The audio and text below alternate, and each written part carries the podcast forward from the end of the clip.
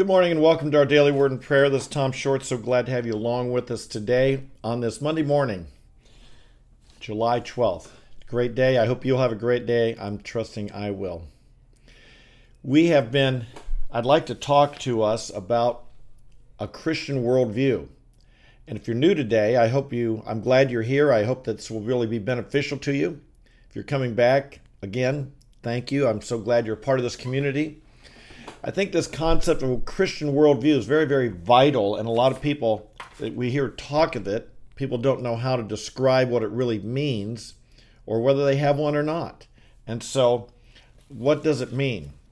In Colossians chapter 2, verse 8, Paul warns us see to it that no one takes you captive through philosophy and empty deception, according to the tradition of men, according to the elementary principles of the world, rather than according to Christ. There are philosophies that will be in the world, philosophies that will be out there that can um, confuse us, that can take us captive. And if we're honest, many, many, many people, believers even, even believers, have been taken captive by false philosophies that are prevalent in our world today. And so we want to address some of those over the next few days. You know, there's a worldview addresses questions like uh, how did we get here? What's our origin? Where, where did we come from? Why are we here? What is our purpose? Where are we going? What's our ultimate destiny? A worldview addresses questions such as what's wrong with the world? Everybody realizes there's something wrong. It's, and how do you fix it?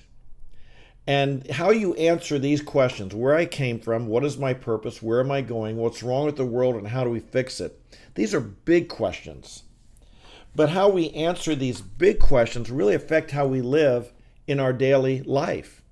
And they affect how we look at, at our littler problems, or problems may be big to us, but, but how we look at this big overall picture can affect how we think of our life our purpose, how we solve our problems.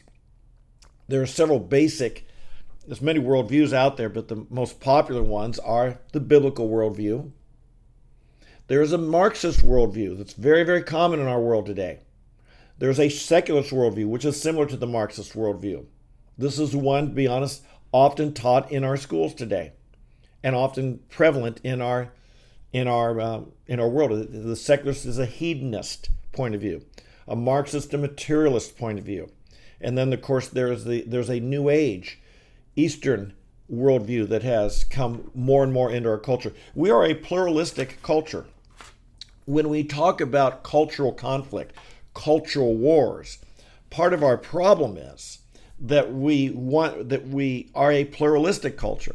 Many cultures of the world, many countries of the world have a predominant understanding and worldview and it's taught, and it's it, there's only one that's taught.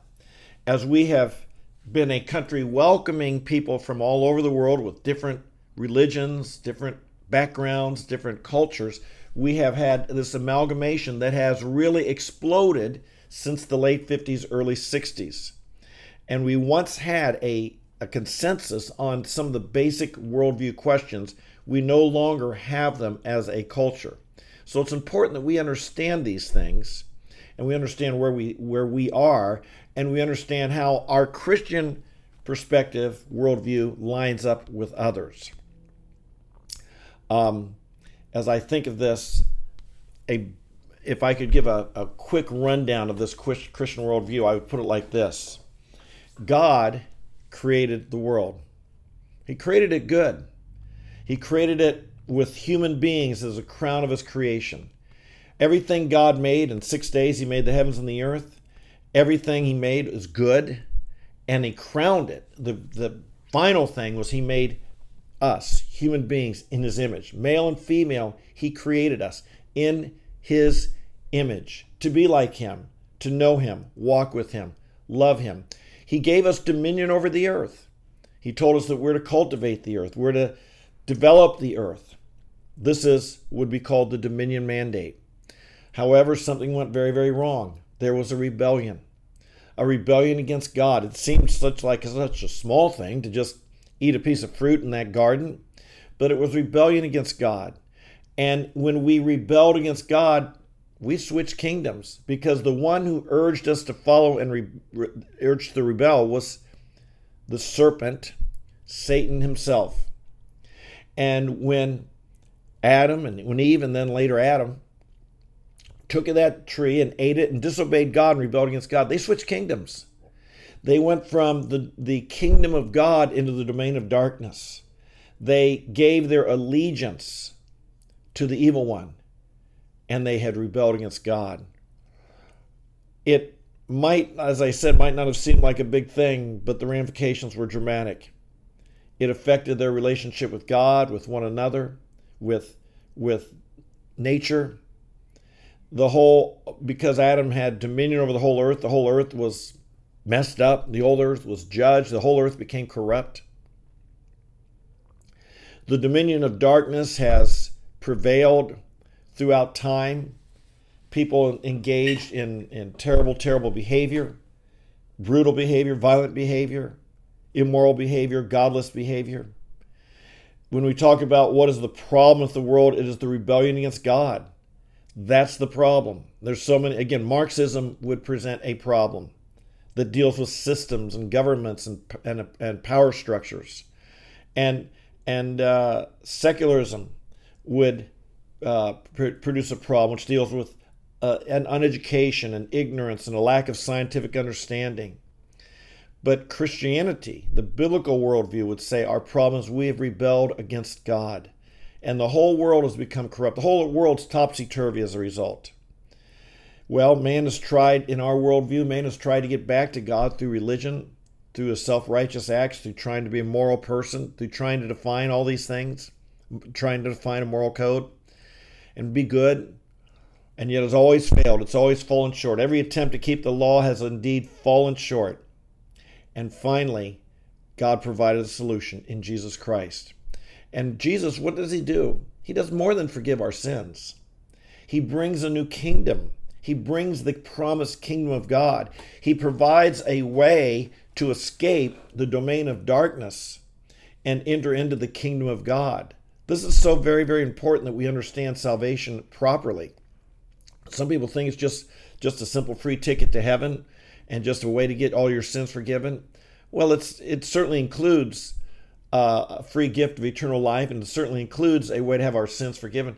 But at its core, what Jesus came to do was to bring human beings who had been uh, who'd become who'd entered into the domain of darkness and had become un, had become slaves of the evil one of Satan himself in his dominion and to provide a way of escape to provide a way into the kingdom of God to come back to what we were intended to be in, in relationship with God, reconciled to God, loving God, uh, receiving His love for us. Certainly, forgiveness is a part of this, but it's so much greater than this because it relates to all of life. It relates to restoring within us the very a purpose to live. I'm, I'm you know, a lot of Christians. I remember years ago, in the, the four spiritual laws would say that you know when you come to uh, without God, you have no purpose, and if you have come to God, He gives you a purpose in life. I would share that with many people, but I would say at the time, I'd say I'm not sure I know what that purpose is. Well, in a broad sense, it's to be into that kingdom, to re- rediscover how, how and why God created us to know Him, to love Him, to be in relationship with Him, and to have a purpose here on earth, dare we say, the, of restoring back what was lost and uh, cultivating the uh, earth as, as He had said originally to Adam. And of course, our purpose now lasts way into eternity. It isn't just here on earth, it lasts into eternity where we will know God and not just sit on a cloud and play a harp, but we will have relationship and will be active in fulfilling the plan and purposes of God. What is our destiny? That's a big question of worldview. Our destiny is our destiny, like like the Marxists would say, we're just material, and we and, and we, once we die, we die. Or the secularists, when you know, would say the same thing that we just are eaten by worms, cremated or buried in the ground, and just become food for maggots. They tell us, Or is our destiny that we have a soul that will live forever and will be forever and ever in eternal glory with God, or will be in eternal d- judgment and destruction away from God and His glory? These questions of a worldview have deep, deep significance. These are for people who want to think about our religion. I want to challenge you to think about our religion, to not be shallow when it comes to understanding what the Bible's about, what our Christian understanding is about, what our worldview is about. Not be shallow. Too many of us are. Too many of us don't think of how the big issues and the little issues of life are. Are my answers from the secularist worldview? Are my answers from the Marxist worldview? Are my answers from an Eastern New Age worldview? Or are my answers really a biblical worldview? Because that's what's solid, that's what'll last, that's where truth is to be found. So I hope you'll be joining me in these coming days as we look more deeply into some of these specific issues. And we, I shall I say, I'll give an argument, give a case, give a defense for why the biblical worldview is superior, true, accurate, right. I hope you'll join me. Okay, make sure you hit the subscribe, notify, and and uh, like button, all those things. But for now, let's go to prayer. Father in heaven, we thank you that grace and truth came through Jesus Christ. It is our desire to live our lives in conformity with the truth. We know, Lord, that we are inundated with information from a Marxist worldview, a secularist worldview, a New Age worldview. Uh, we, we, Lord, we're, we're given so many answers by them propaganda, indoctrination, our schools, they're not teaching a biblical worldview. They're teaching us they're teaching these other worldviews that have infiltrated and come into our culture. And Father, as, a, as we have boasted in our diversity and our pluralism, have we lost the discernment to understand and to know and to shield our, our own children and to protect them, to prepare them, and our own people in our churches to understand what it really is a biblical understanding of life, its problems and solutions, or are people confused, taken captive by philosophy and empty deception according to the tradition of men rather than according to Christ? We pray, Father, for your wisdom. We pray for understanding. We pray that as we look into these topics in the coming days, that you would fill us with great discernment Thank you, Father, for your word that guides us. It is a light to our path and lamp that we can follow. It enlightens us, it restores our soul, it brings understanding and wisdom to those who lack it. So we cry out today for wisdom, understanding, and knowledge. Bless our day, fill us with your goodness, direct our paths, fill us with your joy and your victory. Oh God, I thank you I thank you that you have called us to life. You've not called us to defeat. You've not called us to despair or discouragement. You've called us to life, to triumphant living, to overcoming evil with good. I thank you today for the high calling we have as followers of Jesus Christ. Be with us today. Strengthen us. Should we stumble, I pray, lift us up quickly. Help us to recover quickly. Should we face temptation, give us strength to resist. Give us understanding today. Give us faith, greater faith, greater love, greater courage and boldness, that we might in all things glorify our God, the God and Father of our Lord Jesus Christ. We bless you today and we love you. In Jesus' name we pray. Amen. Amen and amen. Thanks for joining me today. Say, you noticed in the beginning uh, announcements here I do have a couple trips that I'd like to mention. One at the end of July, July 30 and 31st, I'll be leading a group down to the Creation Museum and the Ark Encounter, which is in the greater Cincinnati area. If you'd like to join us, you're welcome. We'd love to have you come along. It's going to be a great time at the two uh, two venues, and then we will uh, spend the night in a hotel together and, and spend some time in good fellowship and talk together. If you'd like to be a part of that, drop me an email, tom at tomthepreacher.com and and I'll respond with some details of how you can join us on this trip. Again, tom at tomthepreacher.com.